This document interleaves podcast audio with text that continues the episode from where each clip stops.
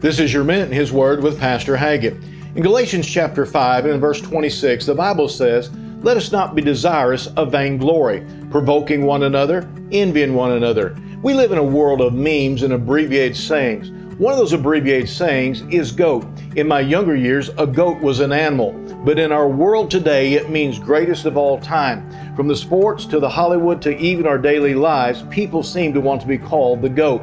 Yet the Bible says we should not want this world's vainglory. By living a life that seeks glory of others, it will only set you up for a great fall and cause envy and strife. There will always be another goat come along to take your place. So set your desire on just pleasing the Lord, and you won't have to worry about your fame come crashing down all around you.